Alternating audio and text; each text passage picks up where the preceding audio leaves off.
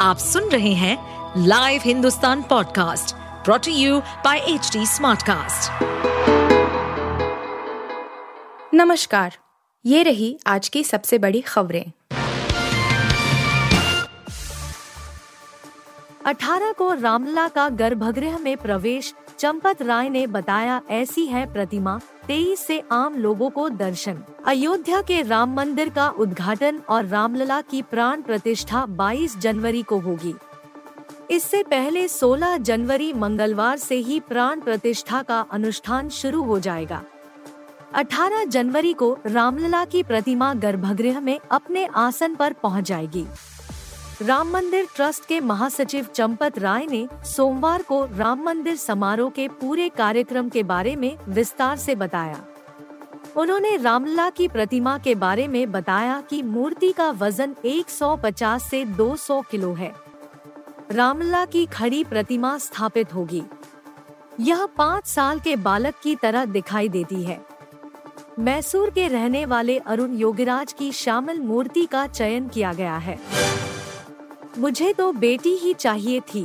पूरी नहीं हुई कामना तो 12 दिन के बेटे को मार डाला। बेटे की चाहत में बेटियों की हत्या की खबरें आप अक्सर देखते सुनते होंगे।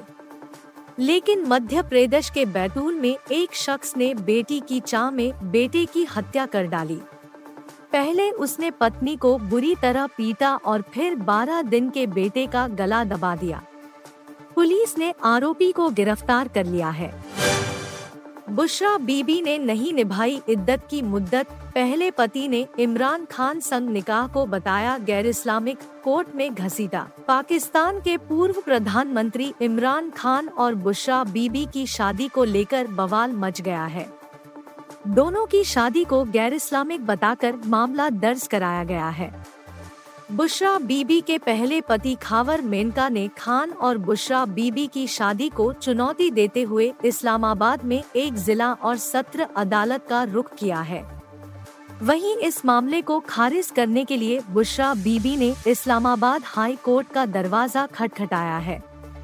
बीबी ने अपने वकील के ज़रिए याचिका दायर की कि सत्र अदालत के पास इस मामले की सुनवाई करने का कोई अधिकार क्षेत्र नहीं है। बुशरा बीबी के पहले पति का आरोप है कि उन्होंने इद्दत की मुद्दत नहीं निभाई और इमरान खान संग शादी कर ली।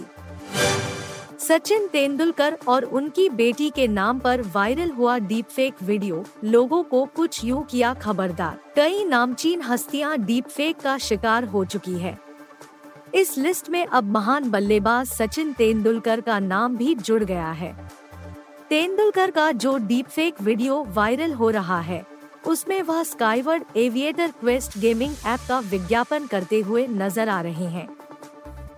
वीडियो में सचिन को कहते हुए दिखाया गया है कि उनकी बेटी सारा तेंदुलकर भी इस गेम को खेलती है। सचिन ने फर्जी वीडियो को लेकर लोगों को खबरदार किया है। उन्होंने साथ ही गुजारिश की है कि इस तरह के वीडियो और ऐप की तुरंत रिपोर्ट करें। इस ओ टी टी प्लेटफॉर्म पर आएगी सालार, लेकिन हिंदी दर्शक हुए मायूस। प्रभास और पृथ्वीराज सुकुमारन की फ़िल्म सालार क्रिसमस के मौके पर 22 दिसंबर 2024 को रिलीज़ हुई। बॉक्स ऑफ़िस पर फ़िल्म की टक्कर शाहरुख खान की डंकी से हुई। सालार ने वर्ल्ड वाइड 610 करोड़ का ताबड़तोड़ कलेक्शन किया। सिनेमाघरों में रिलीज़ के बाद लोग अब इसके ओ पर आने का इंतज़ार कर रहे हैं।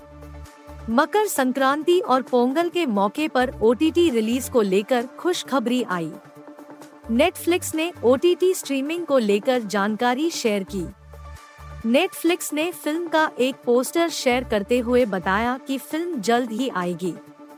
अभी तक ओटीटी पर रिलीज़ की तारीख नहीं बताई गई है। आप सुन रहे थे हिंदुस्तान का डेली न्यूज़ रैप जो एच टी स्मार्ट कास्ट की एक बीटा संस्करण का हिस्सा है। आप हमें फेसबुक ट्विटर और इंस्टाग्राम पे एट एच टी या podcasts@hindustantimes.com पर ईमेल के द्वारा सुझाव दे सकते हैं।